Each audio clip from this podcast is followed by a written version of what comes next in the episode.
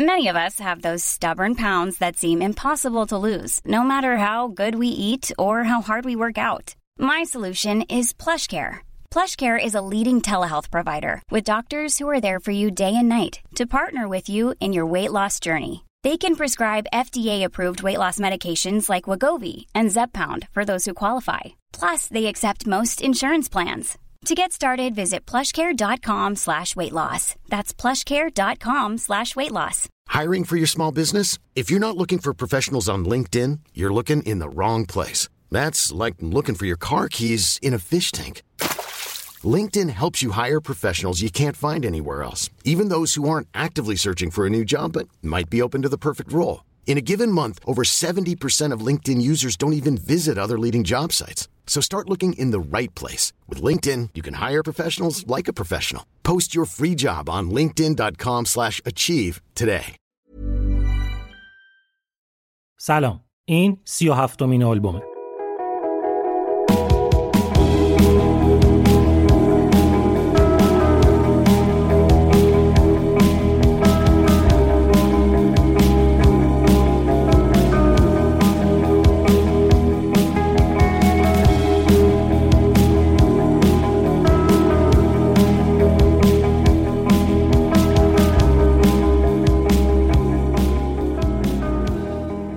من بردیا برجسته نژادم این قسمت پادکست آلبوم اوایل اسفند ماه 1402 منتشر میشه. توی پادکست آلبوم من داستان ساخت و انتشار آلبوم‌های مهم و تاثیرگذار تاریخ موسیقی از آرتیستای شاخص و جریان ساز براتون تعریف می‌کنم. این پنجمین قسمت از سریال مربوط به گروه نیرواناست. طبیعتا باید چهار قسمت قبلی رو گوش کرده باشین که رسته باشین اینجا. اگه هنوز اونا رو نشنیدین، همینجا نگه دارین، برین اونا رو گوش کنین تا دوباره برسین اینجا. اون ستا مورد رو هم که خودتون می‌دونین دیگه. اول اینکه ویدیوهای تکمیلی مربوط به سریال نیروانا رو توی یوتیوب ببینین که بهتر و کاملتر بفهمین قضیه از چه قرار بوده. تا الان چهار تا ویدیو داشتیم. دوتای اولو که قبلا گفتم بهتون. دو تا ویدیو هم داریم که واسه تکمیل محتوای قسمت قبله. اول اینکه قضیه گیتار شکوندنای کرت کوبین توی کنسرت چی بود؟ که کلی از ویدیوهای خلبازیاش رو هم می‌تونین ببینین توش. و دوم اینکه توی تور اروپای نیروانا تو سال 1989 چه اتفاقایی افتاد که کرد تصمیم گرفت واسه همیشه موسیقی رو بذاره کنار. این پس از این.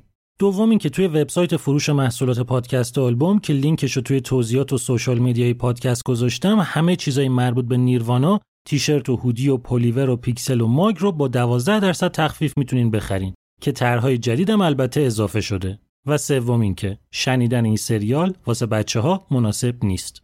یه چک بکنیم با هم ببینیم چطوری رسیدیم اینجا. گروه نیروانا با کرت کوبین خواننده و گیتاریست، کریس نووسلیچ بیسیست و چد چنینگ درامر اولین آلبومش رو به اسم بلیچ با کمپانی ساب پاپ و یه تهیه کننده به اسم جک اندینو تو سال 1989 منتشر کرد. بعد از ضبط آلبوم هم یه گیتاریستی به اسم جیسون اورمن به ترکیبشون اضافه شد و گروه واسه یه مدتی شد چهار نفره که جواب نداد و بعد از یه مدتی اخراجش کردن و دوباره شدن همون سه نفره.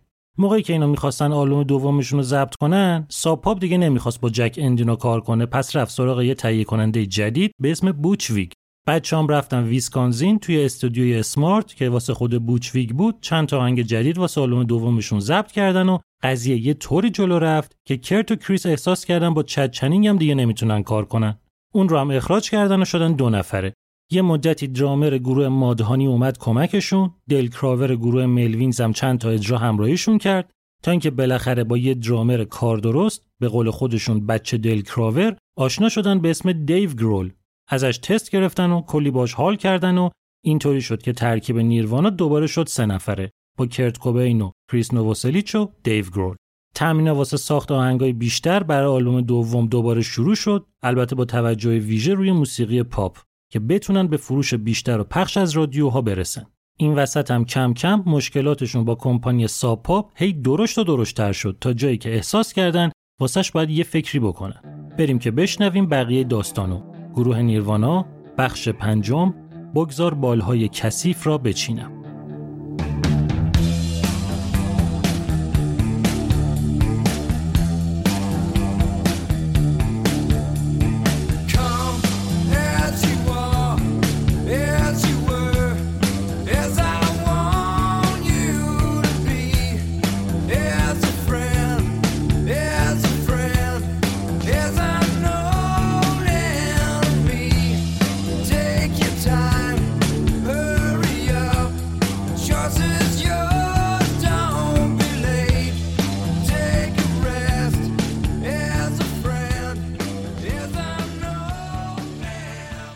اسپانسر این قسمت دنونه همون برند بزرگی که ما تو ایران با دنت میشناسیمش. البته که دنون تو ایران دنته وگرنه تو دنیا 100 تا برند داره. دنت میشه بزرگترین برند محصولات خوشمزش برندهای جهانی دیگه مثل اکتیویا و آپتامیل هم واسه دنونن دنون تو ایران داره دقیقا همون مأموریت و هدف دنون بزرگ رو دنبال می‌کنه. یعنی تأمین سلامتی با غذا واسه بیشترین افراد ممکن. قضیه دنون و سلامتی جسمی و روانی رو که قبلا گفتم براتون. اما دنون کلی مسئولیت اجتماعی و زیست محیطی هم واسه خودش تعریف کرده. با این نگاه که مسئولیتش پشت در کارخونه تموم نمیشه که در برابر همه خودشو مسئول می‌دونه. وقتی میگم همه منظورم واقعا همه است. از مصرف کننده ها تا تامین کننده ها از کارمندای خودش تا سهامدارا از جامعه تا محیط زیست. دنون الان 104 سالشه ولی داره خیلی جلوتر از ساختار و روش های سنتی عمل می‌کنه. جزء بزرگترین شرکت های دنیاست اما فقط فروشنده محصولات غذایی نیست. اینو که خیلی هستن. دنون می‌خواد عادتهای خوردن و نوشیدن سالمتر هم ایجاد کنه که نشون بده یه چیزی که خوشمزه است می‌تونه سالم و مفیدم باشه. که مهمه که مواد اولیش چطوری از کجا تامین میشه که چه کسایی تحت چه شرایطی دارن درستش می‌کنن که همین چیزا چقدر می‌تونه روی محیط زیست تاثیر داشته باشه. و همه اینا میگن پایداری یا ساستینبیلیتی یعنی چجوری کار کنیم که کمترین رد پا رو روی زمین و زندگی ساکنینش بذاریم و چطوری مهرامون رو بچینیم که بدون اینکه چیزی رو خراب کنیم بتونیم تو آیندن با همین فرمون ادامه بدیم؟ فکر نکنید یه همچین چیزی فقط واسه دنانه ها اکثر شرکت های بزرگ و معتبر دنیا الان خیلی وقته که دارن رو همین مفهوم پایداری کار می‌کنن. دنون هم یکی از همین شرکت هاست که می‌دونه واسه اینکه بتونه همینطوری موفق ادامه بده لازمه که حواسش به خیلی چیزا از جمله زمین و همه موجوداتی که دارن توی زندگی می‌کنن باشه. جلوتر بیشتر این موضوع رو باز می‌کنم. اسپانسر این قسمت دنون.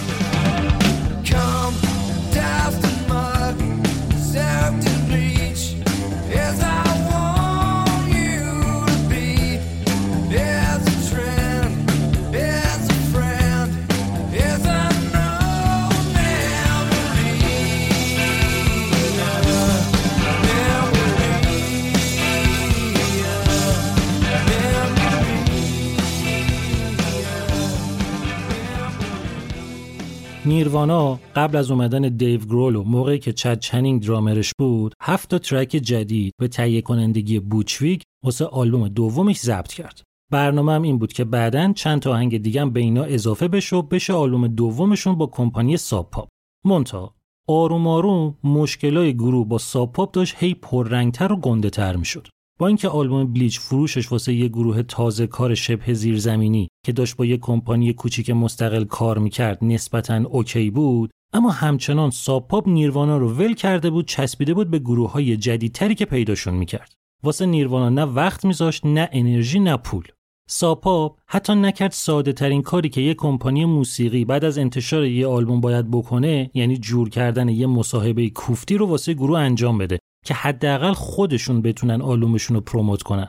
بعد از یه مدتی آلبوم بلیچ نایاب شد. همه نسخه رو خریدن ملت. اما ساب پاپ لعنتی به جای اینکه یه پولی بذاره و دوباره از آلبوم بزنه و پخشش کنه یه طوری قضیه رو رها کرده بود و چسبیده بود به پروژه دیگهش که نیروانا واقعا احساس یتیم بودن می‌کرد. هر اجرایی که میذاشتن یه عده میومدن سراغشون می‌گفتن آقا ما نمی‌تونیم آلبوم پیدا کنیم از کجا باید بخریمش؟ این بدبختام نمی‌دونستن چی باید جواب بدن. هر بار که از کرت میپرسیدن بلیچ رو باید از کجا بخریم به روی خودش نمی آورد که چیزی شنیده. هفت جد آباد پویت و پونمن رو میشست مینداخت رو بند. بعد از عصبانیت می‌رفت یه وری خودش رو گم و گور می‌کرد که ملت نتونن پیداش کنن. اینو واقعا نمیفهمیدن ساپاپ چرا همچین می‌کنه. می‌گفتن مگه ما خار داریم؟ زیر بغلمون بو میده. ارث پدرشون رو خوردیم قازشون رو گرفتیم اردکشون رو ول نکردیم. چرا هیچ کاری نمی‌کنن برامون؟ جواب سوالشون خیلی ساده بود. واسه اینکه Sub Pop بلد نبود باید چیکار کنه. این کاره نبودن. label داشتن کار راحتی نبود. پونمن و پویت فکر می‌کردن همین که یه چیزایی سر در میارن کافیه. ولی واقعا تخصصشون نداشتن. سابقهشون اصلا یه چیز دیگه بود. معیاراشون واسه مشخص کردن مسیرشون غلط بود. اینا فکر می‌کردن درستش اینه که به جای اینکه همه تخم مرغاشون رو بذارن تو سبد یه آرتیست باید همینطور بگردن گروه پیدا کنن بیارن تو زیر مجموعه خودشون. فکر می‌کردن اینطوری بزرگتر در نتیجه پولدارتر میشن. اگه یادتون باشه گفته بودم بهتون که کمپانی های مستقل کوچیک خیلی کار پر ریسکی داشتن چون پولشون محدود بود. باید قشنگ مطمئن می‌شدن که می‌خوان روی چه آرتیستی سرمایه گذاری کنن. همین کمپانی Sub Pop روی گروه Green River قمار کرده بود و باخته بود. از این اشتباهشون درس گرفته بودن؟ منتها درسی که گرفته بودن هم اشتباه بود. اینا به جای اینکه یه راهی پیدا کنن که بتونن آرتیست مطمئنتری رو انتخاب کنن به جای اینکه وقت و انرژی و پولشون رو بذارن روی یه اثر از یه آرتیست همینطور کیلویی هفته یه چیز جدید منتشر می‌کردن. بعد به جای اینکه پروموتش کنن و روش مانور بدن ولش می‌کردن به امون خدا. می‌رفتن سراغ یه چیز جدید. با این سیستم اشتباهشون اینا نه تنها پولدار نشدن بلکه وضعیتشون یه طوری شد که خرجشون خیلی بیشتر از دخلشون شد. جوری که دیگه وسط های تابستون 1990 ساپاپ به کل شهر بدهکار بود و رسیده بود به مرز ورشکستگی. پونمن و پویت مونده بودن که قضیه رو چطوری باید جمع کنن. تا اینکه یه فکر عجیبی به ذهنشون رسید.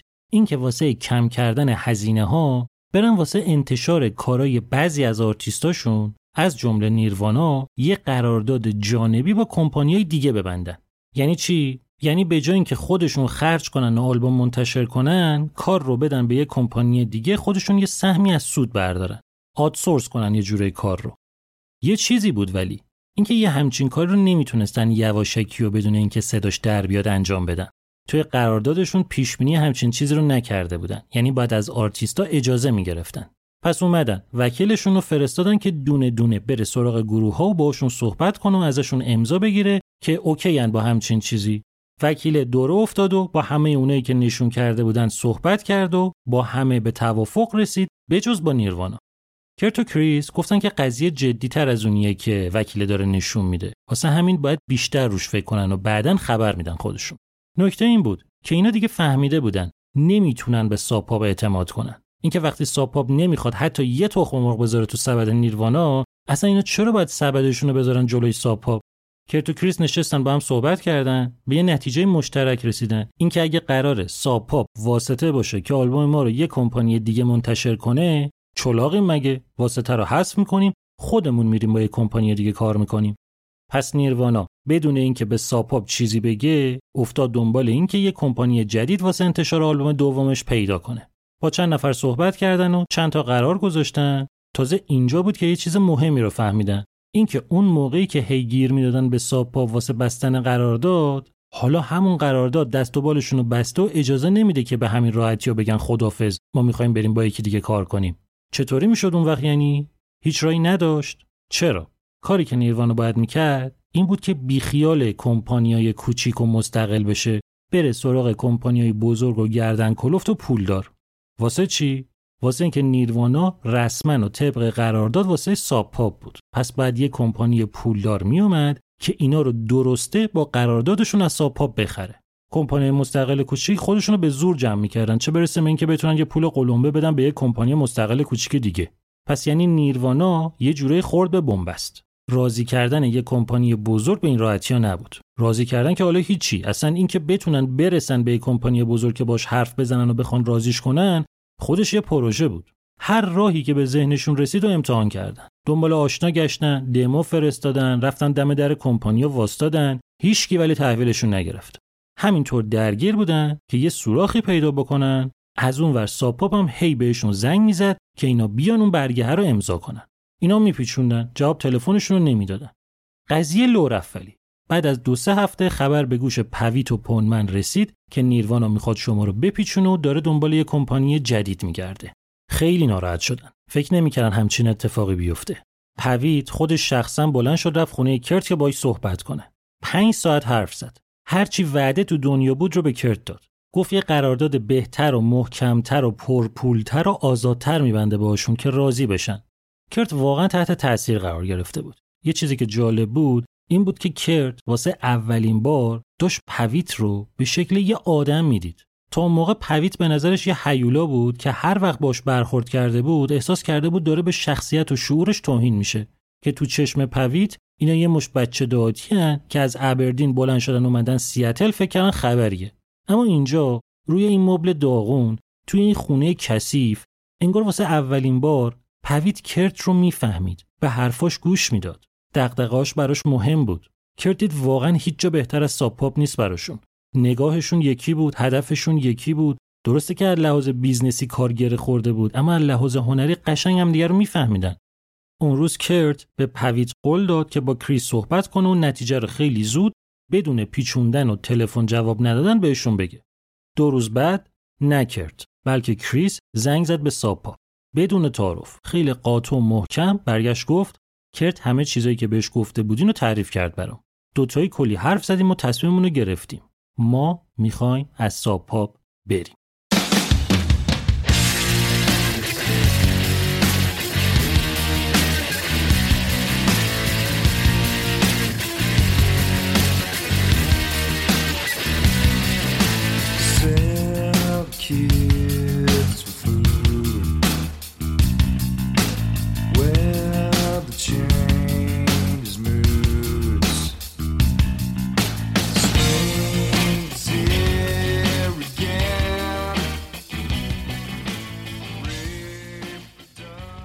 اسپانسر این قسمت همچنان دنونه. ما به اینجا رسیدیم که دنون خیلی به sustainability یا همون پایداری اهمیت میده.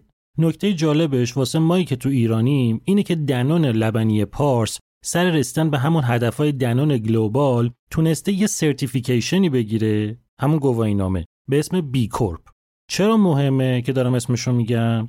چون B Corp مهمترین و معتبرترین گواهی نامه ایه که یک کمپانی می‌تونه بگیره که بتونه ادعا کنه که چقدر به مسئولیت اجتماعی و زیست محیطی اهمیت میده. چقدر سر این چیزا شفاف کاراش. چقدر دنبال بهبود مستمره.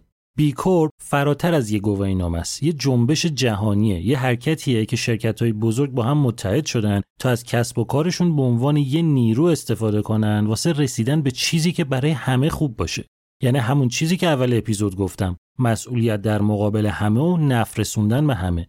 من واسه که خودم بفهمم قضیه چیه از بچه های دنان پرسیدم که الان شمایی که بی کورپ دارین رو چیاتون مثلا تاثیر گذاشته؟ جوابشون این بود روی محیط زیست و مشتریا و جامعه و پرسنل و مدیریت کلان. پرسیدم چرا گرفتنش سخته؟ گفتن چون یه سازمان غیر انتفاعی و بیطرف که این گواهی نامه رو صادر می‌کنه میاد یه سری سوال خیلی سخت و جدی می‌پرسه. چند تا استاندارد همچین محکم تو همون حوزه‌ای که گفتم هم می‌خواد که باید با سند و مدرک بهشون ثابت بشه که رایت میشن. یه نکته هم بگم که دنان لبنی پارس اولین و تنها شرکتیه تو ایران که تونسته این گواهی نامه رو بگیره. اینکه دنون تاکید داشت که من توی حرفم حتما بی کورپ رو توضیح بدم که شاید یه سری از شرکت ها تشویق بشن که برن دنبالش به نظرم خیلی ارزشمنده. چون خیلی از شرکت های ایرانی اصلا نمی‌دونن یه همچین چیز جهانی و مهمی با همچین هدفی وجود داره. دنون و بی کورپ یه رویای قشنگ دارن که یه جورایی همه باید ازش الهام بگیریم. میگن که رویای ما اینه که یه روزی همه شرکت ها نه فقط واسه بهترین جهان بودن بلکه واسه بهترین برای جهان بودن با هم رقابت کنن. اسپانسر این قسمت دنه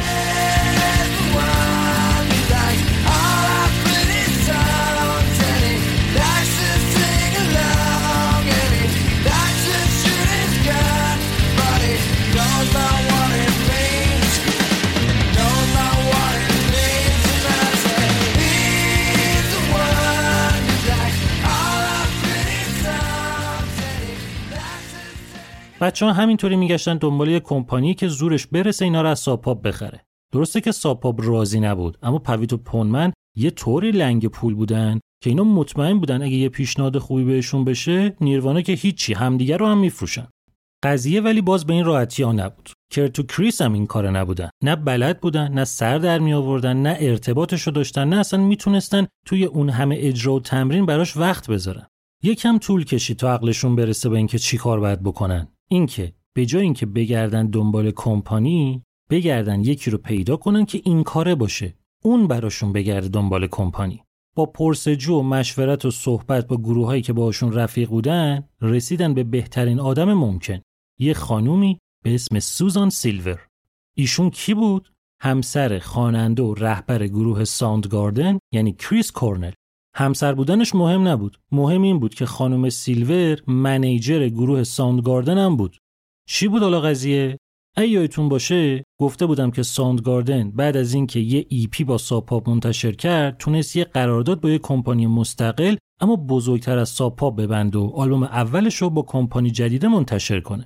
که البته نتیجه به اون صورت خوب نبود. کاری که اون موقع سیلور به عنوان manager گروه کرد این بود که واسه آلبوم دوم Soundgarden تونست بگرده یه قرارداد درست و حسابی با کمپانی بزرگ A&M Records جور کنه. چی می‌خوام بگم؟ اینکه سیلور این کاره بود. manager Soundgarden بودنش واسه این نبود که همسر کریس کورنل بود. واسه این بودش که کارش این بود.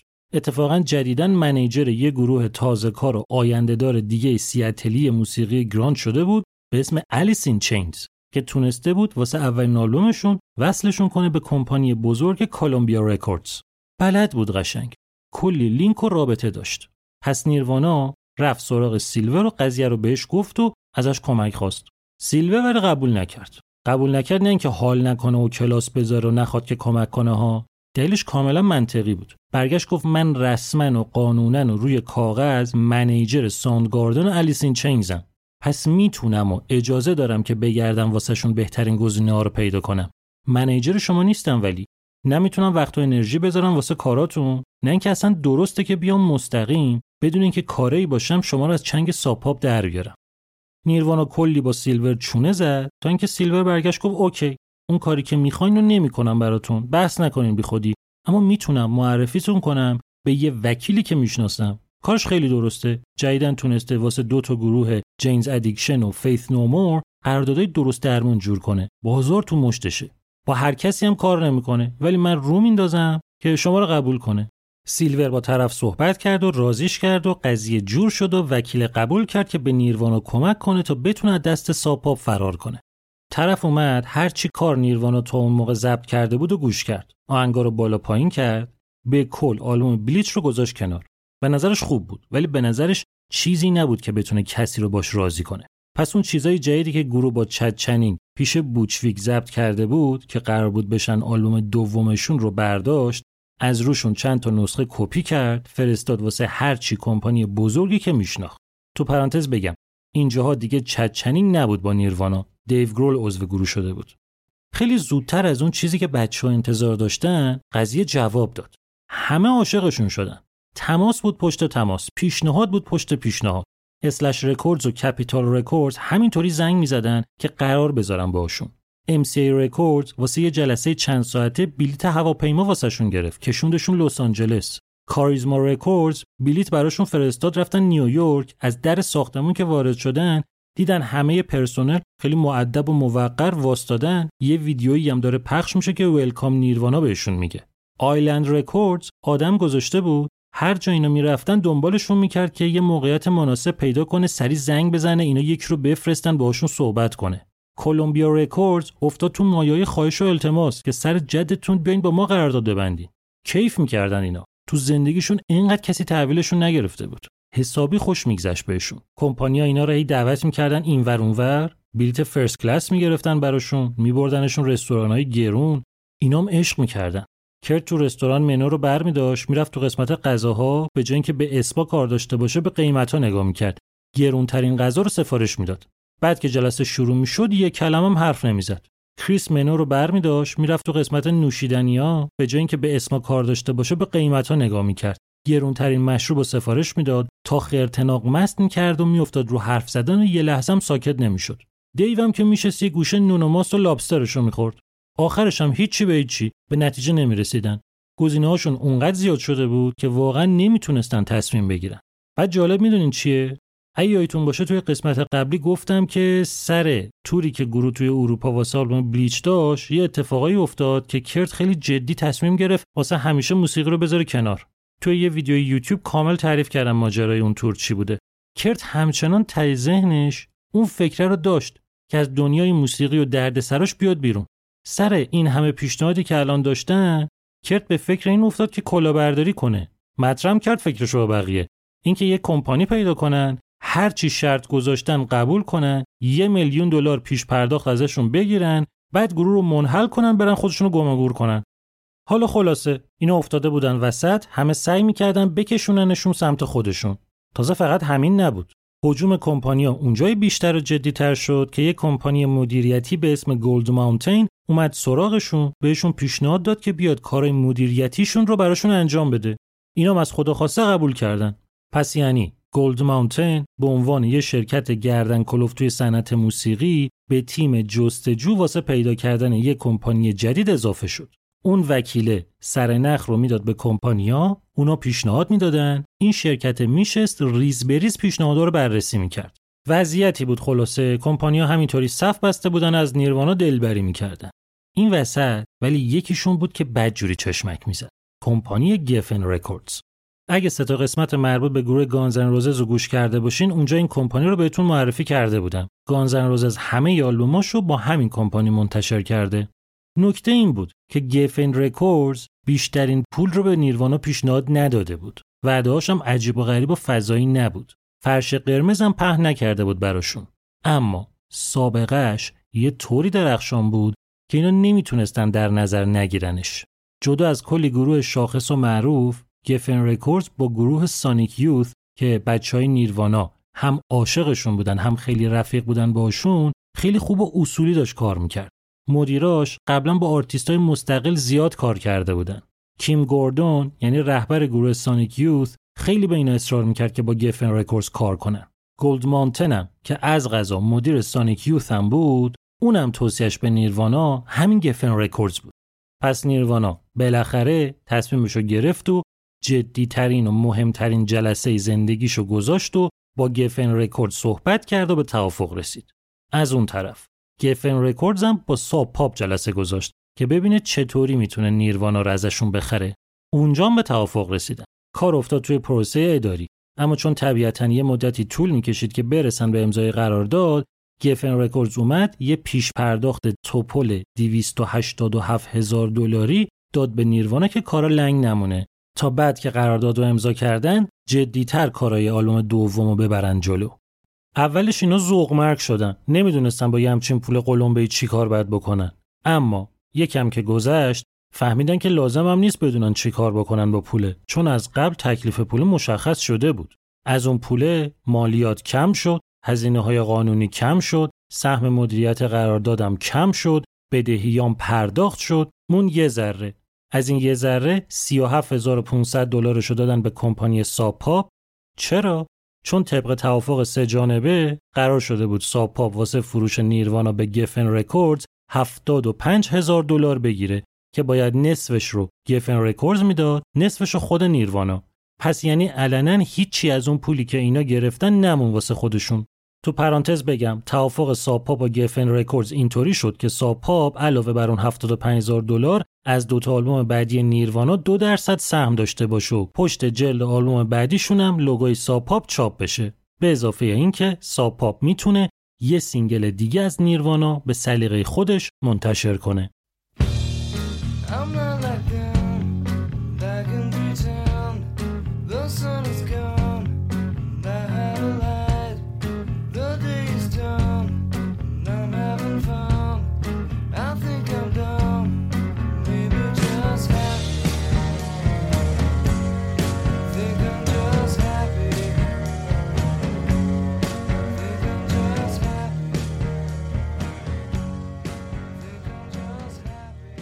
پس نیروانا بالاخره دست کمپانی ساب پاپ راحت شد و با گفن رکورد توافق کرد و پیش پرداخت و گرفت و قبل از اینکه بفهمه چی شد همش خرج شد و هیچی ازش نموند. نیروانا موند و جیب خالی و مسئولیت تمام کردن یه آلبوم جدید. دیگه خوشحال نبودن. کرت قشنگ حالش بد بود.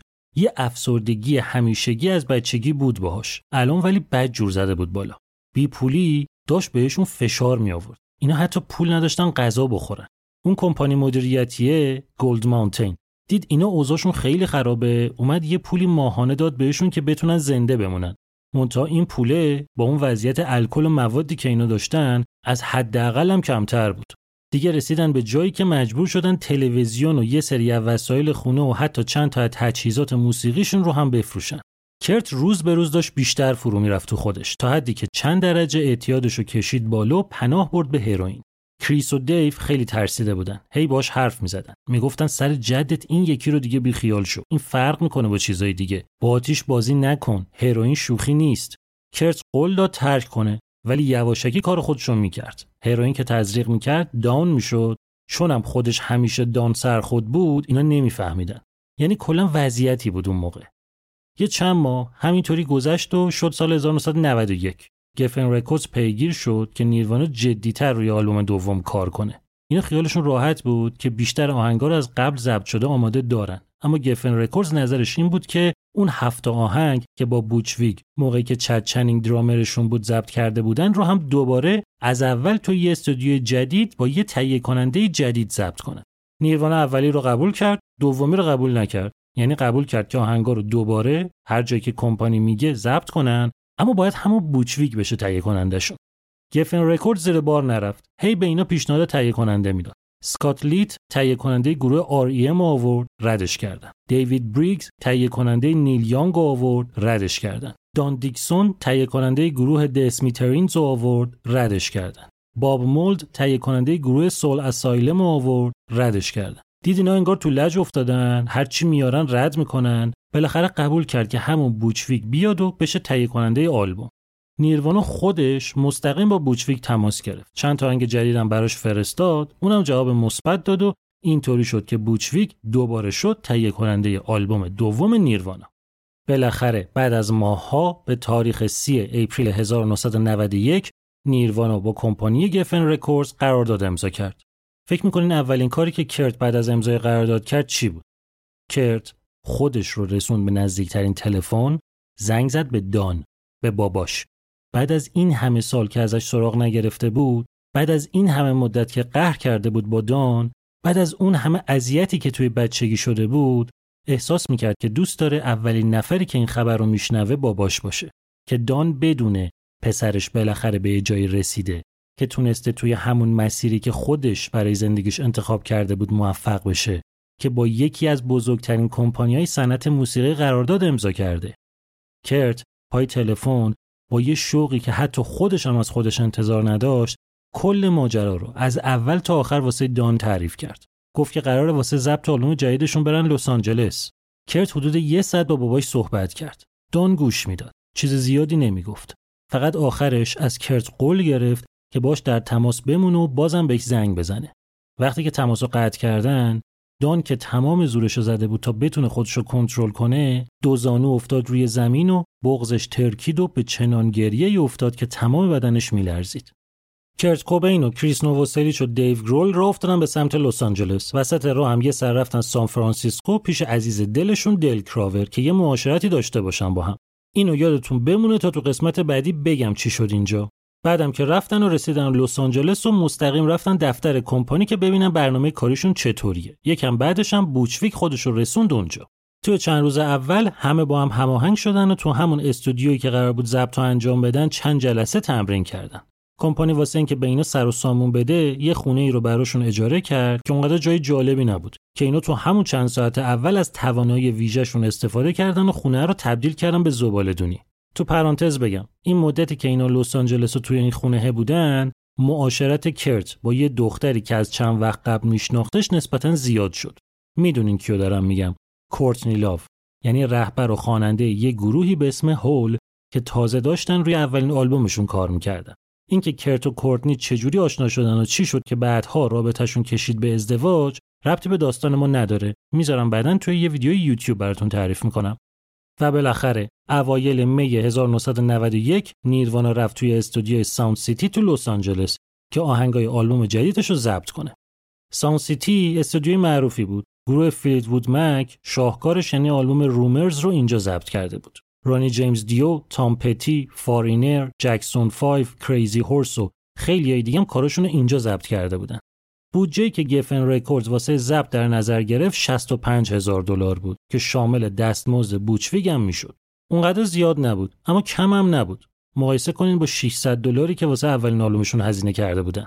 ویگ هم عجله نداشت. فشار نمی آورد بهشون. اینو می‌تونستن با خیال راحت وقت بذارن روی آهنگا. ویگ یه طوری رفتار می‌کرد که استودیو واسه اینا راحت ترین جای ممکن باشه که طوری نباشه اینا بخوان یه چیز بزنن و در برن. اگه می‌خواستن لش کنن کارشون نداشت اگه می‌خواستن وقت بگذرونن میشست باشون گپ می‌زد زورشون نمی‌کرد که پاشین برین تو اتاق ضبط همین باعث شد که بچه ها بدون اینکه قور بزنن یا اذیت بشن روزی 8 تا 10 ساعت کار کنن. خستم که می‌شدن نمی‌رفتن بیرون. همونجا ولو می‌شدن و یه چیزی مینوشیدن یا میکشیدن. وسط های کار واسه اینکه گوششون از موزیک خودشون خالی بشه جمع می‌شدن دور هم آهنگای ده هفتادی رو کاور می‌کردن. الیس کوپر و بلک سبت و ایروسمیت و این مدل گروه ها رو می‌زدن. یادتونه سر ضبط کارهای قبلیشون دموها و single و آلبوم Bleach گفتم که کرت چقدر حرص می‌خورد از دست درامرا؟ اینجا ولی کرت و کریس داشتن با دیو گرول عشق می‌کردن. دیو یه طوری میکوبید رو drums که مجبور بودن روی drums رو بهش drum head میگن. بعد از هر یه دونه آهنگ عوض کنن. یه طوری میکوبید که انگار باشون پدرکشتگی داره. در کل پروسه ضبط خوب داشت پیش می‌رفت. البته که کرت لجبازی خاص خودش رو هم داشت. Butch Vig باید خودش رو می‌کشت که کرت قبول کنه بیشتر از یه برداشت آواز بخونه. سر آلبوم قبلی هر آهنگ رو اونقدر می‌خوند تا برسه به اون چیزی که خودش می‌خواست. ولی اینجا اگه مجبور نبود همون یه بار رو هم نمی‌خوند یه بار می‌رفت جلو میکروفون ضبط می‌کردن می‌گفت همین OK ه. دیگه هم نمی‌خونم. خوب می‌خوند لعنتی. سخت می‌شد ازش ایراد گرفت. ولی ویگ یه چیزی تو ذهنش داشت که تا بهش نمی‌رسید ول نمی‌کرد. ویگ که دید راضی کردن کرت سخته یه فکری به ذهنش رسید که کرت رو گول بزنه. موقعی که کرت می‌خواست قبل از ضبط تمرین کنه می‌گفت برو تو اتاق ضبط واستا جلو میکروفون تمرین کن که حسش رو بهتر بگیری. بعد بدون اینکه به کرت بگه صداشو ضبط می‌کرد. بعداً که کرت تو برداشت اصلی می‌خوند هر چی که می‌شد ویگ ازش می‌خواست یه بار دیگه هم بخونه. اگه کرت قبول می‌کرد که هیچی. اما اگه قبول نمی‌کرد ویگ از همون چیزایی که سر تمرین ضبط کرده بود استفاده می‌کرد. مخصوصا توی chorus آهنگا که بندازشون روی برداشت اصلی که یکم به آواز حجم بده. دستشون واسه ضبط سازا بازتر بود. آهنگو می‌زدن. اگه اونی که دوست داشتن نمی‌شد یه جایشو عوض می‌کردن و دوباره می‌زدن. انقدر همینطوری می‌رفتن جلو تا برسن به اون چیزی که می‌خواستن. ویگ اصرار داشت که توی بعضی از آهنگا مخصوصا توی کورس کرت دو بار گیتار بزنه که صداها رو بندازن رو هم و یه چیز پرتری در بیارن. اولش کرت با اینم مخالف بود. می‌گفت توی اجراها یه دونه گیتار داریم. چرا اینجا دوتا گیتار بذاریم؟ مگه می‌خوایم گول بزنیم ملتو؟ ویگ راضیش کرد ولی. گفت توی اجرا اونقدر هیجان زیاد و صدا بلنده که اصلا احتیاجی به گیتار دوم نیست. من می‌خوام یه همچین فضایی رو توی خود آلبومم داشته باشیم. کرت اصولا هرچی ویگ می‌گفت اولش مخالفت می‌کرد. بعد که ویگ دلیل می آورد براش اگه قانع می‌شد قبول می‌کرد. اگه قانع نمی‌شد و ویگ اصرار می‌کرد شاکی می‌شد. گیتارش رو می‌ذاشت زمین می‌گفت خسته شدم. می‌ذاشت از استودیو می‌رفت بیرون. یکم طول کشید که ویگ دستش بیاد حد کرت کجاست و کجاها قبل از اینکه از مرز رد بشه بعد دنده عقب بگیره. این چیزای کوچیک به کنار در کل پروسه ضبط OK بود و اتفاق عجیب غریبی نیفتاد. سیستم کارشون ساده بود. سه‌تایی کرت و کریس و دیو basic یه آهنگی رو می‌زدن که معمولا واسه اینکه کامل بشه یکی دو روزی طول می‌کشید. بعد نوبت کرت می‌شد که گیتار دومو واسه overdub بزنه که گفتم اولش نمی‌خواست این کارو بکنه اما ویگ قانعش کرد. همه اینا که تموم می‌شد کرت تازه می‌شست سر کامل کردن lyrics آهنگ که معمولا هم کند پیش می‌رفت. زمان می‌برد که کرت بتونه کلمه های درست رو پیدا کنه. اگه یادتون باشه سر آلبوم Bleach گفتم که کرت به نظرش lyrics چیز مهمی نبود. یه چی سرهم می‌کرد فقط واسه اینکه یه چی واسه خوندن داشته باشه. اینجا ولی کرت نگاهش عوض شده بود. بیشتر داشت به lyrics اهمیت می‌داد. ویگ اون‌قدرم موافق نبود. ترجیح می‌داد به جای اینکه کرت اینقدر واسه چیزی که می‌خواد بخونه وقت بذاره سر خود خوندن وقت میذاشت. دوست داشت کرت تا اونجایی که می‌تونه روی وحشی و قاطع و محکم بودن صداش کار کنه. حالا به هر حال lyrics کامل می‌شد نوبت می‌رسید به آواز که گفتم کرت اصرار داشت که تو یه برداشت سر و تهش رو هم بیاره. چرا؟ اتفاقا نمی‌خواست ویگو اذیت کنه. علت اصلیش همون وحشی و قاطع و محکم بودنی بود که ویگ ازش می‌خواست. لجبازی نمی‌کرد. واقعا نمی‌تونست بیشتر از یه بار بخونه. تمام جونش کشیده می‌شد. طوری بود که در کل روزی یه بار دیگه نهایتا یه بار و نصف می‌تونست بزنه زیر آواز. بعد هنجرش جوری تعطیل می‌شد که حرفم به زور می‌زد. به نظر خودش اگه می‌تونست هروئین داشته باشه مشکل حل می‌شد. ولی چون توی لس آنجلس ساقی نمیشناخت دسترسی به هروئین هم نداشت. به جاش تمام مدت شیشه شربت سرفه کدئین دار دستش بود. قبل از ضبط قلب قلب سر می‌کشید یه شیشه جک دنیل هم باهاش می‌رفت بالا توپ توپ می‌شد می‌رفت پشت میکروفون. یعنی شربت سرفه رو هم واسه اینکه میگرفتش می‌خورد هم یه کمک ریزی به گلوش می‌کرد که کمتر اذیت بشه. تازه با همه اینا همون فقط روزی یه بار می‌تونست بخونه. حالا به هر حال همین مدلی که بهتون گفتم ضبط آهنگای آلبوم تموم و لیست track ها نهایی شد. منتها اینجا یه اتفاقی افتاد. توی قسمت قبلی اگه یادتون باشه گفتم که اون موقعی که اینا هنوز با کمپانی Sub Pop کار می‌کردن بلند شدن رفتن ویسکانزین که توی استودیوی شخصی Butch Vig آهنگای آلبوم دومشون رو ضبط کنن. که خب الان می‌دونیم که بعد از اینکه نیروانا با Geffen Records قرارداد بست برنامه این شد که اونا رو بیخیال بشن آهنگا رو دوباره ضبط کنن. اون موقع نیروانا هفت آهنگ ضبط کرد که گفتم بهتون Poneman از بینشون یه دونه آهنگ به اسم Dive رو انتخاب کرد که به عنوان single جدید واسه تبلیغ آلبوم جدید منتشر کنن. که کرت در کنارش یه آهنگ دیگه به اسم Sliver هم ساخت و این single منتشر شد. اتفاقی که موقع بستن لیست track های آلبوم افتاد Sliver که از اول قرار نبود تو آلبوم باشه. اما اینا اومدن Dive رو هم از تو لیست آهنگا خط زدن. یعنی دو تا track ی که Sub Pop در قالب single واسه تبلیغ آلبوم دوم منتشر کرد Geffen Records هیچ کدوم توی خود آلبوم نذاشت. خب پس track list آلبوم با دوازده تا آهنگ بسته شد. یه چیزی رو ولی بگم بهتون. کاری که اینا در اصل واسه آلبوم جدید می‌خواستن بکنن این بود که موسیقی گرانج رو یه طوری با آلترناتیو راک و پست پانک قاطی کنن که یه جایی هم اون وسط واسه موسیقی پاپ بمونه. یعنی نگاهشون اینطوری بود که هرچی آهنگ پاپ تر بشه شنوندش بیشتر میشه. شنوندم که زیاد بشه پول بیشتری ازش در میاد. منتها یه چیز خیلی جالب بگم بهتون. قاعدتا انتظار دارین که کمپانی Geffen Records خیلی روی این موضوع تاکید داشته باشه که پاپ بیشتر بریزین توش که بیشتر بخرن بیشتر پول در بیاریم. قضیه ولی دقیقا برعکس این بود. بذارین اینطوری بگم. اوایل کار لابلای همه آهنگایی که گروه داشت روش کار می‌کرد سه چهار تا آهنگ نصف و نیمم داشتن که بیشتر از بقیه ملودیک بودن. نه تنها سنگین نبودن بلکه پاپشون خیلی پررنگ بود. یه روز کمپانی که یه جورایی داشت نظارت می‌کرد روی کار نمایندش رو فرستاد که با کرت حرف بزنه. طرف اومد گفت بهتر فلان آهنگ و فلان و فلان و واسه این آلبوم بیخیال بشی. دیگه وقت نذاری روشون. کرت گفت چرا؟ مشکلشون چیه؟ طرف گفت زیادی پاپن. کرت گفت خوبه که. فروشمون بیشتر میشه. هم ما بیشتر حال می‌کنیم هم شما. طرف گفت فقط واسه فروش؟ این کارو سر آلبوم قبلی هم می‌تونستین بکنید بهم بگو چی تو ذهنته که پاپ رو انقدر زیاد کردی؟ کرت یه نگاه به طرف کرد یه نگاه به من. برگشت گفت من چیزی نمیگم. بردیا تو قسمت بعدی برات توضیح میده قضیه چیه. فقط در همین حد بدون که پاپ اونقدر که فکر می‌کنه چیز بدی نیست. طرف گفت آخه پاپ داریم تا پاپ. اینایی که بهت گفتم بیش از حد از اصل قضیه دور شدن. کرت گفت من بازم نمی‌فهمم کجا این ایراد داره. طرف یه جواب باحالی داد بهش. نگاه کمپانی کار درست رو ببینین. علکی نیست که اینقدر بزرگ شده. طرف گفت همین که شماها یه کمپانی کوچیک مستقل و ول کردین اومدین با یه کمپانی بزرگ قرارداد بستین واسه خیلیایی که شما رو می‌شناسن یعنی نیروانو خودشو فروخته. چه می‌دونن مشکل داشتین؟ فکر می‌کنن ماها اومدیم پول گرفتیم جلوتون خرتون کردیم دزدیدیمتون. معدبانه ترین حالتش میشه این که نیروانا به جای اینکه هنری فکر کنه داره تجاری فکر می‌کنه. حالا اگه بیاین توی اولین آلبومی که قرار با ما کار کنین چند تا آهنگ تا این حد پاپ بذارین پاپ نسبت با آهنگای دیگهتون. این میشه تیر خلاص.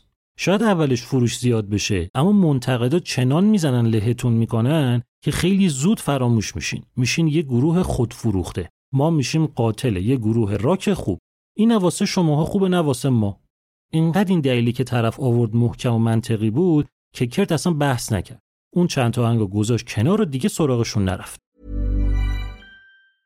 Many of us have those stubborn pounds that seem impossible to lose, no matter how good we eat or how hard we work out. My solution is PlushCare. PlushCare is a leading telehealth provider with doctors who are there for you day and night to partner with you in your weight loss journey. They can prescribe FDA-approved weight loss medications like Wagovi and Zepbound for those who qualify. Plus, they accept most insurance plans. To get started, visit plushcare.com slash weight loss. That's plushcare.com slash weight loss. Hiring for your small business? If you're not looking for professionals on LinkedIn, you're looking in the wrong place. That's like looking for your car keys in a fish tank.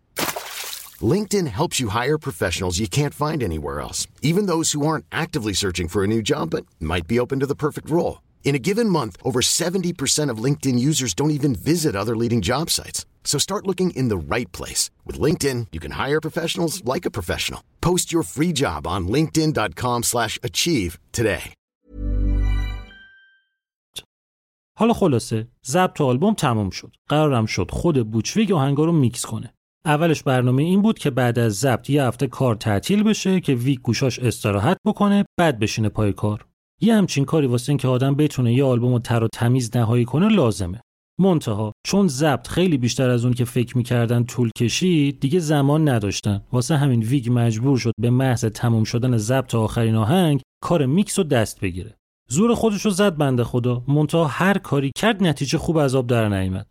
خروجی بیش از حد flat و بیجون بود. مخصوصا صدای drums نه اینکه ویگ بلد نباشه ها گوشش واقعا پر شده بود. اونقدر اینا رو شنیده بود که ایراداش نظرش رو جلب نمی‌کرد.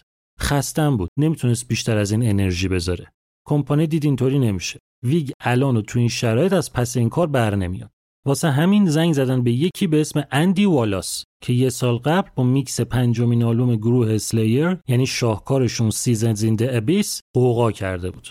تو پرانتز بگم اندی والاس تهیه کننده و مهندس صدا و میکسر تنها آلبوم جف باکلی یعنی Grace که توی قسمت 11 پادکست در موردش گفتم بهتونم هست. کار میکس آهنگ Killing in the Name گروه Rage Against the Machine م که توی سینگل دوم براتون تعریف کردم با همین اندی والاس بوده حالا خلاصه والاس اومد و کار میکس آلبوم رو دست گرفت.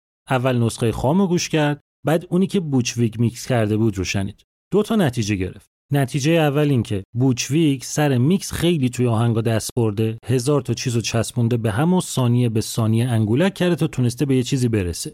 نتیجه دوم هم این که بوچ ویگ به حد کافی توی کار دست نبرده تازه. به هر دلیلی که والاس واقعا نمی‌تونست درک کنه یکیش لوس بازی کرت سر تکرار ضبط. نسخه خامی که اینا ضبط کرده بودن خوب نبود. هنوز باید خیلی چیزاش عوض می‌شد تا یه کار تمیز از توش در بیاد.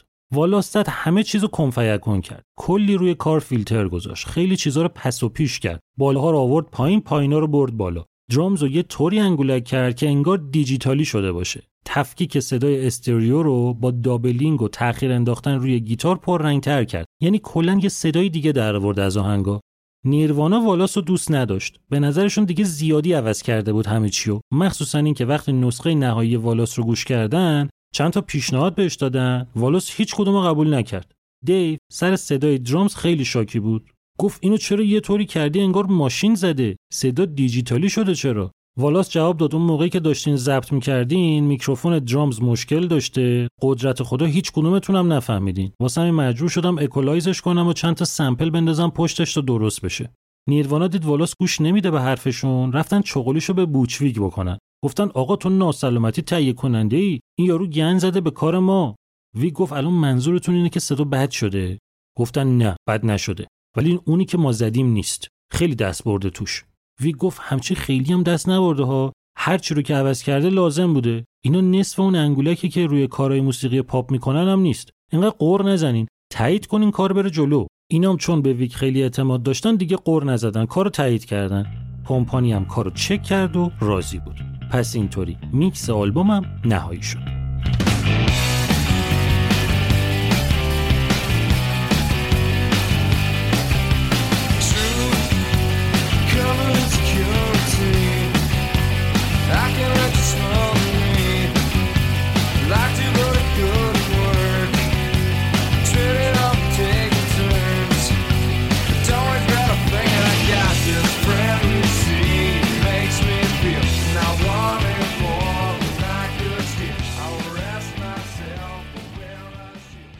نوبت رسید به انتخاب طرح روی جلد. توی مدتی که اینا واسه ضبط آلبوم لس آنجلس بودن، شب که خسته و داغون می‌رفتن خونه، همون خونه داغونی که Geffen Records براشون اجاره کرده بود. یا آبجو می‌گرفتن دستشون و ولو می‌شدن جلو تلویزیون. یه شب همینطوری واسه خودشون لش کرده بودن و کانال عوض می‌کردن که می‌بینن یه جایی داره یه مستند در مورد زایمان زیر آب نشون میده. کرت به نظرش موضوع خیلی جالب میاد. میشینه به تماشا. برنامه‌ای که تموم میشه برمیگرده به کریس میگه ما باید واسه طرح روی جلد آلبوممون یه همچین concept ی رو بذاریم. زایمان زیر آب. کریس هم به نظرش ایده باحالی میاد. فرداش با مدیر هنری Geffen Record صحبت می‌کنن و اونم خوشش میاد. طرف میفته دنبال قضیه. میره میگرده چند تا عکس از زایمان زیر آب پیدا می‌کنه. منظورم دقیقا لحظه زایمانه. یعنی موقعی که زیر آب نوزاد داره از بدن مادر خارج میشه. هی عکس‌ها رو اینور اونور می‌کنه می‌بینه نه. یه همچین چیزی رو اگه بخوان بزنن روی جلد آلبوم هم فروشگاه ها آویزونشون می‌کنن هم مردم. تا این حد سراحت هم دیگه خوب نیست. هیچی پس. تصویر خود زایمان زیر آب رو بیخیال میشه. به این فکر می‌کنه که حالا لحظه زایمان نبودم نبود. چند ماه بعد از زایمانم اوکیه. مادر رو هم دیگه لازم نیست توی عکس داشته باشن. پس میره میگرده دنبال عکس نوزاد زیر آب. چند تا عکس پیدا می‌کنه می‌بره میده به کرت اونم یکی که به نظرش اوکی میاد و انتخاب می‌کنه. مدیره میره که از شرکت صاحب عکس عکس رو بخره. اون شرکت یه قیمت عجیبی میده. میگه از الان تا هر موقعی که آلبومتون قرار فروخته بشه 5 سال دیگه 20 سال دیگه 60 سال دیگه باید سالی 7500 دلار بهمون بدین. این میگه چه خبره؟ جنگ مگه؟ واسه یه عکس انقدر ساده این همه پول می‌خواین؟ ما کل آلبوم با 65 هزار دلار جمع کردیم. حالا واسه فقط یه دونه عکس بیایم تا ابد سالی 7500 دلار بهتون بدیم. بیخیال عکسه میشه. با خودش میگه خودمون عکس می‌گیریم مثلا لحظه پا گذاشتن آدم روی ماه نیست که. یه نوزاد می‌خواد یه استخ یه دوربین. میره با یه عکاسی صحبت می‌کنه که طرف تخصصش عکس گرفتن زیر آب بوده. عکاسه میره چند تا بچه رو میندازه تو آب. کلی ازشون عکس می‌گیره از بینشون 5 تا رو انتخاب می‌کنه. میاد میده به مدیره. تو پرانتز بگم سوء تفاهم نشه یه وقت. این مدلی که گفتم نبوده ها. بچه که هندونه نیست اینطوری پرتش کنن تو آب. اول عکاسه رفته زیر آب یه قواسم یه عروسک گرفته دستش هی این ورش کرده. عکاسه از این عروسک عکس گرفته تا اون چیزی که می‌خواسته رو پیدا بکنه. بعد خیلی نرم و با احترام بچه ها رو بردن تو آب. چند ثانیه ولشون کردن. عکاسم عکس رو گرفته و سری بچه رو آوردن بیرون. حالا خلاصه مدیر عکسای جدید رو دوباره نشون کرت میده. اونم از بینشون عکس یه نوزاد پنج ماهه به اسم اسپنسر الدن رو انتخاب می‌کنه. عکاسم واسه اینکه اجازه استفاده از عکس رو از مامان بابای اسپنسر بگیره 200 تا تک دلاری میده بهشون و حق استفاده از عکس پسرشون ازشون می‌خره. که اینا با اون 200 دلار میرن سوپری خرید می‌کنن می‌زنن به بدن تمام میشه میره پیکارش عکس که انتخاب میشه کرت میاد یه ایده جدید مطرح می‌کنه. اینکه این بچه که زیر آب یه حال ذوق زده داره و دستاشو هم یه طوری باز کرده انگار می‌خواد یه چیزی رو شکار کنه بیایم توی عکس جلوی بچهه یه قلاب ماهیگیری اضافه کنیم یه اسکناس یه دلاری هم بذاریم سرش. یه طوری که انگار بچهه واسه گرفتن اسکناسه داره دست و پا می‌زنه. مدیره از این ایده خوشش میاد. قلاب و اسکناس رو هم به عکس اضافه کردن و کار نهایی شد. منتها عکس یه ایراد ریزی داشت که یه فکری باید براش می‌کردن. اینکه فلان اسپنسر کوچولو توی عکس معلوم بود. Geffen Records میترسید که همین قضیه باعث بشه یه سری از فروشگاه ها آلبوم پخش نکنن. مدیر هنری Geffen Records اومد محض احتیاط یه نسخه زاپاس از عکس رو هم آماده کرد که اومده بودن توش فلان بچه رو پاک کرده بودن. اومد تایید کرت رو براش بگیره که کرت مخالفت کرد. گفت من نمی‌فهمم چرا باید یه همچین کاری بکنیم. مدیره گفت چون ممکنه یه سری جا آلبوم پخش نکنن. کرت گفت همینشو نمی‌فهمم. مشکلش چیه که نخوان پخشش کنن. مدیره گفت ممکنه به یه سری بر بخوره. کرت گفت فلان یه طفل پنج ماهه چرا باید به کسی بر بخوره؟ اون گفت من چه می‌دونم اینجوری یه سری دیگه. این گفت اونا مریضن ما چرا باید خودمون رو محدود کنیم؟ جواب داد طرف که همین دیگه کاریش نمیشه کرد باید محتاط باشیم. اگه می‌خوای به مشکل نخوریم بعد از همین الان یه گزینه جایگزین داشته باشیم براش. کرت گفت اوکی خود عکس ولی دستکاری نکنین. یه برچسب میچسبونیم جلوی بچهه روش می نویسیم اگه دیدن این عکس باعث میشه که بهت بر بخوره تو قطعا یه پدوفایل یعنی بچه بازی. تو پرانتز اینو هم بگم. احتمالا خودتون بدونین که سی سال بعد از انتشار این آلبوم یعنی تو سال 2021 این بچهه یعنی اسپنسر الدن میره از نیروانه شکایت می‌کنه که اینا عکس فلان منو گذاشتن رو آلبومشون به من ضربه روحی وارد شده باید بهم خسارت بدن. اینو قبلا توی یه ویدیو تو کانال یوتیوب توضیح دادم چیه ماجراش دیگه تکرارش نمی‌کنم. در کل اینکه کاور این آلبوم یعنی یه بچه و یه اسکناس سر قلاب. چه مفهومی می‌تونه داشته باشه؟ نظران متفاوته. یه عده میگن بچه نماد آدمیزاده که از همون موقعی که به دنیا میاد داره میفته تو تله پول. یه عده میگن بچه نماد خود نیرواناست. یعنی یه گروهی که تازه متولد شده و همین اول کاری رفته زیر چتر یه کمپانی بزرگ و خودشو به دلار فروخته. یه عده میگن بچه خود کرت کوبینه که سر مسائل مالی مامان و باباش مسئولیت خودشو از دست داده. یه عده میگن این داره از موج مادیگرایی دهه 80 آمریکا انتقاد می‌کنه. حالا خلاصه فلسفه پشتش هرچی که هست این میشه طرح نهایی روی جلد آلبوم. یه چیز جالبم بگم. چند ماه بعد از اینکه عکس کاور رو انتخاب می‌کنن یه ایده جالبی مطرح میشه. اینکه بیان از سه عضو گروه همونطوری که از بچه عکس گرفتن هم عکاسی کنن. یعنی اینا رو هم ببرن زیر آب که یه سری عکس ازشون بگیرن واسه پروموت کردن آلبومشون. برنامه میشه این که لابلای تورشون تو اواخر اکتبر 1991 حدودای ساعت ده صبح که اتفاقا لس آنجلس خیلی هم سرد بود برن عکسا رو بگیرن. بودجه خاصی کمپانی نذاشته بود واسه این کار. یه استخر داغون اجاره کرده بودن که اتفاقا چند روز قبلش پمپش خراب شده بود آبش یخ یخ بود. اینا هم خسته از تور سردشون هم بود. از اینکه قرار بود تو اون هوا برن تو استخر وحشت کرده بودن. حوله درست حسابی هم نبرده بودن با خودشون مونده بودن تو سرما چطوری باید خودشون رو خوش کنن. یه وضعی بود خلاصه. عکاسه واسه چیزی که تو ذهنش داشت رفته بود ساز کرایه کرده بود واسه بچه ها. جالب بود براش که به طرف گفته بود درامز و گیتار می‌خوام که ببرم زیر آب. یارو هم بهش داده بود. گفته بود می‌خوام ببرم زیر آب پس می‌گیری بعدش. طرفم گفته بود آره بابا حله. ست درامز رو داد روی یه صفحه محکم کردن. صفحه رو بستن به یه نردبون نردبونه رو یه طوری گذاشتن رو استخر که درامز چپه رفت تو آب. یعنی عکاسه می‌خواسته درامز توی عکسا سر و ته باشه. قبل از اینکه کار شروع بشه عکاسه پیشنهاد داد که بچه ها کامل لخت شن که نماینده کمپانی اونجا بود. گفت اصلا حرفشو نزن هیچکی پایین نمی‌کشه. ما همون فلان بچه رو نمی‌دونیم چی کارش کنیم. کم مونده بخوایم به فلان این سه تا نرخرم فکر کنیم. هیچی پس. بچه ها قرار شد با مایو برن تو برخلاف انتظاری که عکاسه داشت کرد خیلی آروم و ملو بود. از اینو نبود که چون فکر می‌کنه راکستار پاچه همه رو بگیره که البته یه بخشش هم واسه این بود که سرما خورده بود بنده خدا. چون هوا کلا جمع شده بود تو خودش. عکاسه ولی باید پاره می‌کرد خودشو که کرد قبول کنه یه کاری رو بکنه. کلا مثل گربه آبگریز بود. عکاسه یه طوری باید باش راه میومد که فرار نکنه. کریس گیر داده بود که من سردمه باید جک دنیل بخورم گرم بشم. عکاسه هم می‌گفت یه مشروب دیگه داریم اینجا همونو بخور کارو شروع کنیم. کریس می‌گفت نه فقط Jack Daniel. که آخر سر عکاسه یکی فرستاد یه شیشه Jack Daniel واسه کریس بخره بیاره. دیو ولی خیلی اوکی بود. هر چی عکاسه بهش می‌گفت دقیقا انجام می‌داد. غرم نمی‌زد. حالا خلاصه عکاسی شروع شد. اینا اولش چند بار تمرین کردن که قراره زیر آب چیکار کنن؟ سختم بود. اینکه نفساشون یه طوری باشه که تو زمان مشخص سه تاشون زیر آب باشن راحت نبود. قرار بود هر کدوم یه سازی دستشون باشه و یه اداهایی هم خودشون در بیارن. توی چند ساعت عکس‌ها رو گرفتن و کار تموم شد. کرت اونقدر بعدش خسته و داغون بود که همونجا کنار استخر از خواب بیهوش شد. حدودا 200 تا عکس گرفتن اون روز. مونتا کمپانی از هیچ کدومشون خوشش نیومد و به کل قضیه استفاده ازشون واسه پروموت کردن آلبوم منتفی شد. خب این شد پس انتخاب عکس روی جلد. بعدش رفتن سراغ انتخاب عکس پشت جلد. یه عکس خیلی عجیبی رو واسه یه پشت جلد انتخاب کردن. عکس یه میمون پلاستیکی احتمالا از نژاد کاپوچین صورت سفید پانامایی که یه چیزی شبیه ضد هوایی بسته پشتش. بعد واسه پس زمینه عکس این میمونه یه تصویر قرمز زرد شبیه آتیش میان می‌ذارن که آتیش نیست اتفاقا یه کلاژ عجیبیه که کرت خیلی قدیما خودش درست کرده بوده. یعنی عکس گوشت خام رو از توی تبلیغ یه سوپرمارکت بریده عکس جهنم دانته رو هم برداشته عکس آلت تناسلی زنانه رو هم از یه مجله پزشکی کنده اینا رو گذاشته کنار هم زده به یخچالش توی خونش تو المپیا اینا به کنار این کلاژه یه چیز خیلی عجیبی هم داره.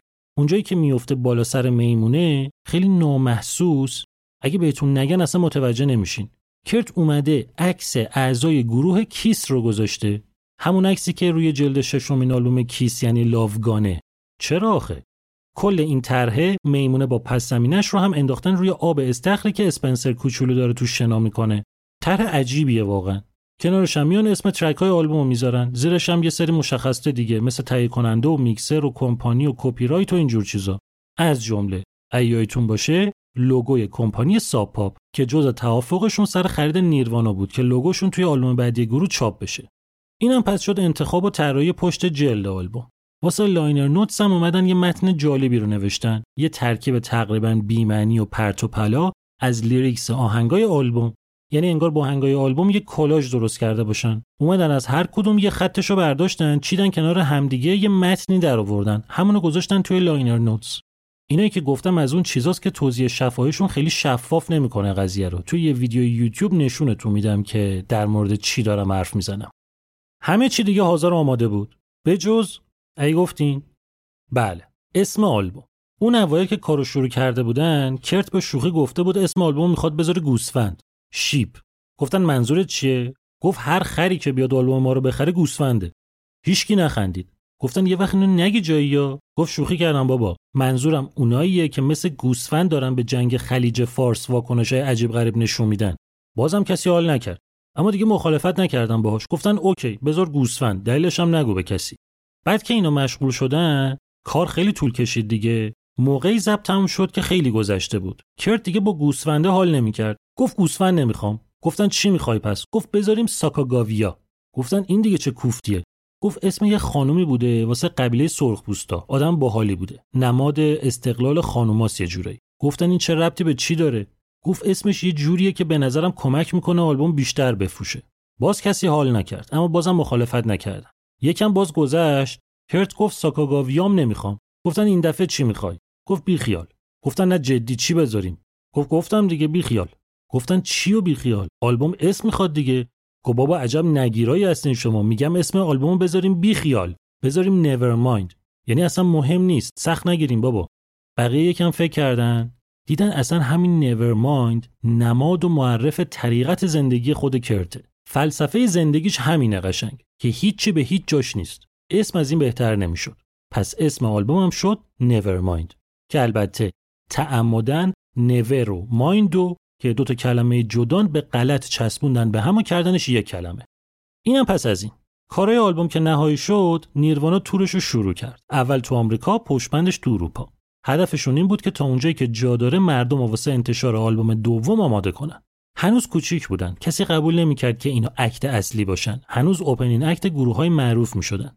مونتا بعد از چند تا اجرا مخصوصا با آهنگای جدید برگزار کننده های چیز جالبی رو فهمیدن. اینکه انگار ملت بیشتر میان که نیروانا رو ببینن نه گروه اصلیه رو. یه چیزی که تا این حد مردم و تشنه کنسرت های نیروانا کرده بود نه موزیکشون بلکه خلبازیاشون بود. روی stage تا بینهایت مست و تا انتها high می شدن. یه کارهای عجیب و غریبی می‌کردن که آخرش ختم می‌شد به شکوندن و منهدم کردن سازاشون. یه طوری بود که اگه به هر دلیلی این کارو نمی‌کردن مردم فریاد می‌زدن که این نیروانا نیست چرا سازاتون رو نمیشکنین این قضیه فقط تو کنسرت ها نبود. اتاقای هتل‌ها و dressing room و کلا هیچ جا دستشون سالم نمیموند. Geffen Records شاکی بود سر قضیه. هم خرجشون سر این خرابکاری زیاد بود هم کلی آبروریزی داشتن. چیزی نمی‌گفت ولی هم منتظر بود که آلبوم منتشر بشه ببینه نتیجه چی میشه. همین که می‌دید خلبازی بچه ها جواب میده آدمای بیشتری واسه دیدنشون میاد. تا اینکه واسه تاریخ 13 سپتامبر 1991 Geffen Records توی یک کلاب یه جشن واسه رونمایی از آلبوم جدید نیروانا راه انداخت. کلی آدم مهم و با کلاس هم دعوت کردن و تم رسمی گذاشتن و به بچه های نیروانا هم گفتن سر جدتون اینجا رو دیگه آدم باشین. برنامه خیلی مهمه. آبروریزی راه نندازین. اینا گفتن حله ما میشینیم یه گوشه الکل می‌زنیم مست می‌کنیم کاری به کسی نداریم. گفتن از این خبران نیست به خاطر قانون واشنگتن مشروب سنگین نمی‌تونیم سرو کنیم. اگه فکر می‌کنین قاطی آدم حسابی و حوصلتون سر میره چند تا دوستاتون رو بیارین سرگرم بشین باشون.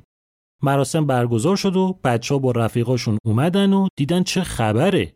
از این ور تا ور میز چیده بودن و پسترهای گروه زده بودن به در و دیوار و آهنگای آلبوم نورمایند هم داشت پخش می‌شد و اصلا یه وضعی. همم هم که احترام و آفرین و براوو و کرتی داره حالش بد میشه. این همه توجه براش قابل هضم نبود.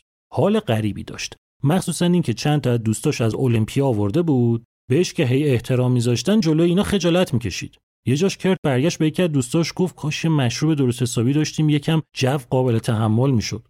رفیقش گفت داداش تا منو داری غم نداری. چند تا شیشه ویسکی آوردم یواشکی جازهاس کردم یه گوشه. منتظر بودم امر کنی.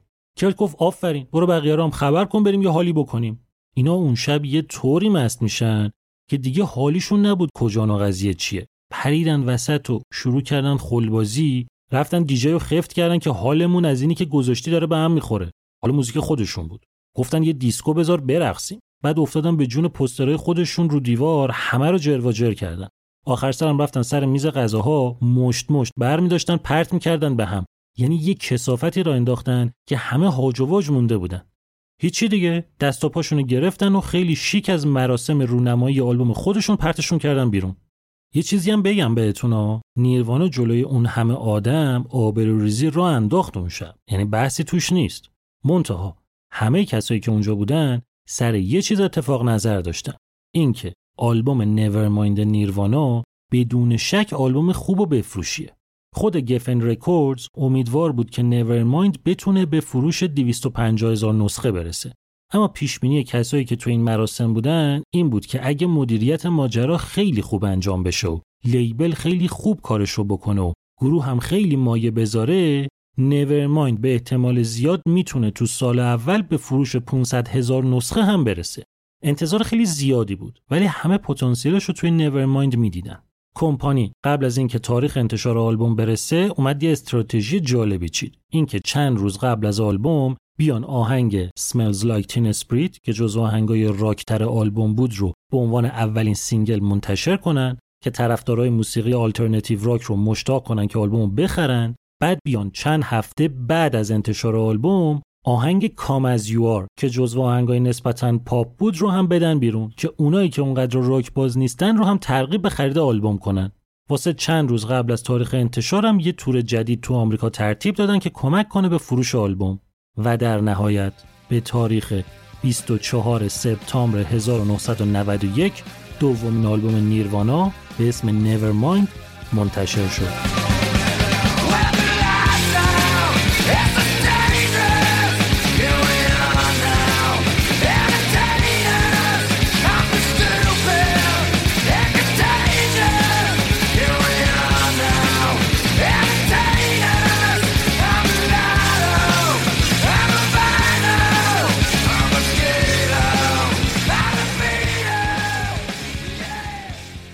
کمپانی تو قدم اول اومد 46251 نسخه از آلبوم تو کل آمریکا پخش کرد. 35000 نسخه هم فرستاد انگلیس که ببینه چه اتفاقی میافته. خیلی سریعتر از اون چیزی که فکر می‌کردن آلبوم sold out شد.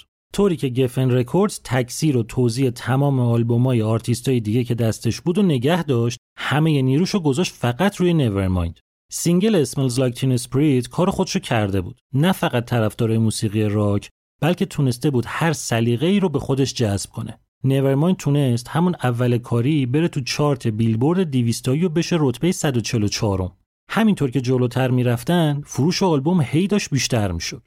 Smells Like Teen Spirit شده بود یکی از محبوب ترین آهنگای آمریکا. شبکه MTV تمام مدت داشت ویدیوشو پخش می‌کرد. همین قضیه شهرت نیروانا رو خیلی زود جهانی کرد. یادم اون زمان ما هم تو ایران ماهواره استارست کانال ام داشتیم. یه ساعت یه بار این آهنگو داشت پخش می‌کرد. فروش آلبوم داشت غوغا می‌کرد. دو ماه بعد از انتشارش Nevermind رسید به رتبه 35 چارت بیلبورد. یادتونه پیش بینی کرده بودن که در بهترین حالت اگه همه عالی کار کنن آلبوم بعد از یه سال 500 هزار تا میفروشه؟ Nevermind قبل از اینکه سال 1991 تموم بشه یعنی توی یه چیزی حدود سه ماه. فروشش یه میلیون نسخه رو رد کرد. تازه هیچکی هم کار خاصی نکرده بود. یعنی کمپانی بدون اینکه بخواد واسه promotion هزینه بکنه نشسته بود متعجب فروش آلبوم رو تماشا می‌کرد. حتی تبلیغ توی مجله و روزنامه هم از حالت عادی ضعیفتر بود. در این حد که فقط واسه مجله های موسیقی نه عمومی. اونم نه تو کل آمریکا فقط توی سیاتل تبلیغ رفته بودن. اما آلبوم داشت همینطور فروش می‌رفت. اومدن حتی برنامه انتشار دومین single رو هم عقب انداختن چون همون اولی به حد کافی سر رو انداخته بود. بعد از تور آمریکا تور اروپا شروع شد. کنسرت ها یه طوری سولد اوت می‌شد که اینا خودشون هم مونده بودن. سال 1991 تموم شد و 1992 شروع شد. برخلاف اون چیزی که پیش بینی کرده بودن که تب نیورمایند تو سال جدید میخوابه نه تنها نیروانا از چارت بیلبورد بیرون نرفت بلکه تونست آلبوم دنجرس مایکل جکسون رو به زیر بکشه و بشه رتبه اول چارت. دوباره بگم یادتونه اینا پیش بینی کرده بودن آلبوم بعد از یه سال چقدر میفروشه؟ کمپانی که دلش به فروش کلا 250 هزار نسخه خوش بود. اما نیورمایند هفته ای دقت کنین هفته ای 300 هزار نسخه داشت فروش می‌رفت. نیروانا از طرف رسانه ها لقب بزرگترین گروه جهان رو گرفت و آلبوم نیورمایند در نهایت با فروش بیش از 30 میلیون نسخه تو کل دنیا شد یکی از پرفروشترین آلبوم‌های تاریخ موسیقی. یه چیز جالبم بهتون بگم بی ربط اما بامزه است. نیروانا که انقدر معروف شد یهو تو لس آنجلس از پشت بوته یه گروه موسیقی مذهبی پرید بیرون که گفت اسم نیروانا واسه ماست. راستم می‌گفت بنده خدا از سال 1983 با اسم نیروانا داشتن فعالیت می‌کردن. نمی‌گفتن اسم ما رو پس بدین می‌گفتن بهمون پول بدین. که خب اونقدر همه چی عالی بود که کمپانی اصلا بحث نکرد باشون 50 هزار دلار داد بهشون و قضیه رو جمع کرد. آلبوم نیورمایند نیروانا مهمترین و بزرگترین حرکت موسیقی گرانج به حساب میاد. همین آلبوم تونست برچسب گرانج رو بزنه روی پیشونی سیاتل و باعث بشه که موسیقی آلترنتیو راک تبدیل بشه به موسیقی mainstream اون موقع. نیروانا تونست به کل فضای موسیقی دهه 90 رو عوض بکنه. تا قبلش موسیقی glam metal تو بورس بود. مردای دخترباز و عیاش که موهاشون بلند بود و چاک سینه مینداختن بیرون و به مردونگیشون افتخار می‌کردن. حالا دنیای موسیقی داشت یکی مثل کرت کوبین رو تجربه می‌کرد. آرتیستی که به معنای واقعی اسم آلبومشون راه و روش زندگیش بود. بیخیال بود. تفکر فمینیستی داشت. عیاش نبود. تو خودش بود. ادعا نداشت. حتی علنی با حرکتهای مرد سالارانه مخالفت می‌کرد. نیروانا فرهنگ جوونا رو با Nevermind تغییر داد. استایل جوونا از اگزجره بودن glam metal رفت به سمت سادگی و بیخیالی گرانج. اون چیزایی که تا قبلش ارزش به حساب می اومدن حالا زننده و اقراغامیز بودن. منتها یه اتفاقی افتاده بود اینجا. اینکه خود بچه های نیروانا ابدا فکر نمی‌کردن تا این حد آلبومشون سر و صدا کنه. هرچی آلبوم بیشتر فروش می‌رفت اینا بیشتر تعجب می‌کردن. براشون واقعا سوال بود که اینا کیان که از موزیک ما انقدر خوششون اومده. مگه ما چقدر از اون گرانج و پانک راکی که بودیم فاصله گرفتیم و پاپ شدیم که همه با همون حال می‌کنن؟ عجیبه خیلی ولی شاکی بودن. این همه شهرت و محبوبیت رو دوست نداشتن. برنامهشون نبود که انقدر بهشون توجه بشه و بشن مهمترین آرتیست موسیقی mainstream. نگاهشون این بود که وقتی همه دوستت دارن حتما یه جای کار ایراد داره. یعنی دیگه اونقدری که فکر می‌کردی خاص نیستی. دوست نداشتن این همه آدم بیاد کنسرتاشون تا قبل از Nevermind اکثر اجراشون توی کالج‌ها و بارا و جای کوچیک و شبه روشنفکری بود. می‌دونستن که اکثر آدمایی که کنسرت رو میان نسبتا باهوشن. از نظر سیاسی ذهنشون بازه. sexist و racist نیستن. چغر و خشک نیستن. از نظر موسیقی باشعورن. اما حالا اجراشون پر شده بود از یه مشت جوجه متال کله‌خر اسکل مسخره. ناراحت بودن قشنگ از این موضوع. قایمش هم نمی‌کردن.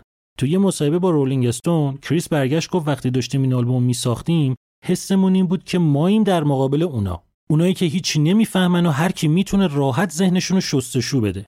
نمی‌دونم کجای راهو اشتباه رفتیم که حالا همونا دارن آلبوم ما رو می‌خرن.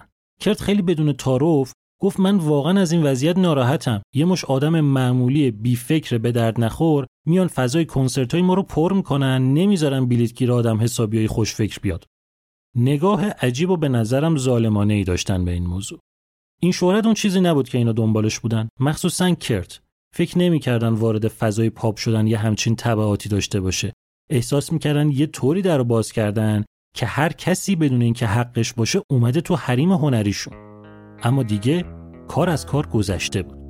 نیروانا شده بود بزرگترین و مهمترین گروه دنیا.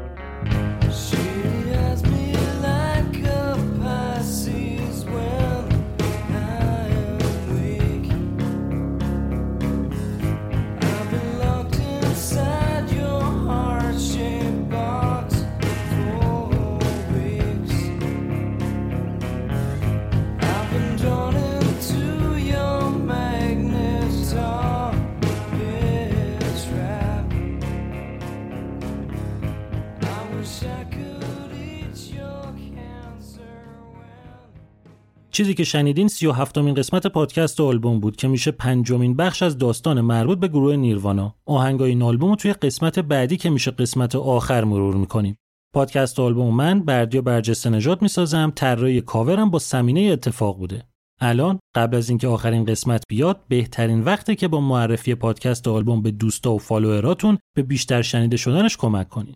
شاید حتی لازم باشه که بهشون توضیح بدین که پادکست چیه و چطوری باید شنیدش. پادکست فارسی برای بیشتر شدن مخاطباش روی کمک همین مخاطباش حساب می‌کنه. ممنون که تا اینجا همراه بودین. ممنون از اسپانسر این قسمت شرکت دنون و دسر دنت بهترین هستین و بهترین بمونین. سی و هفتمین آلبوم تموم شد.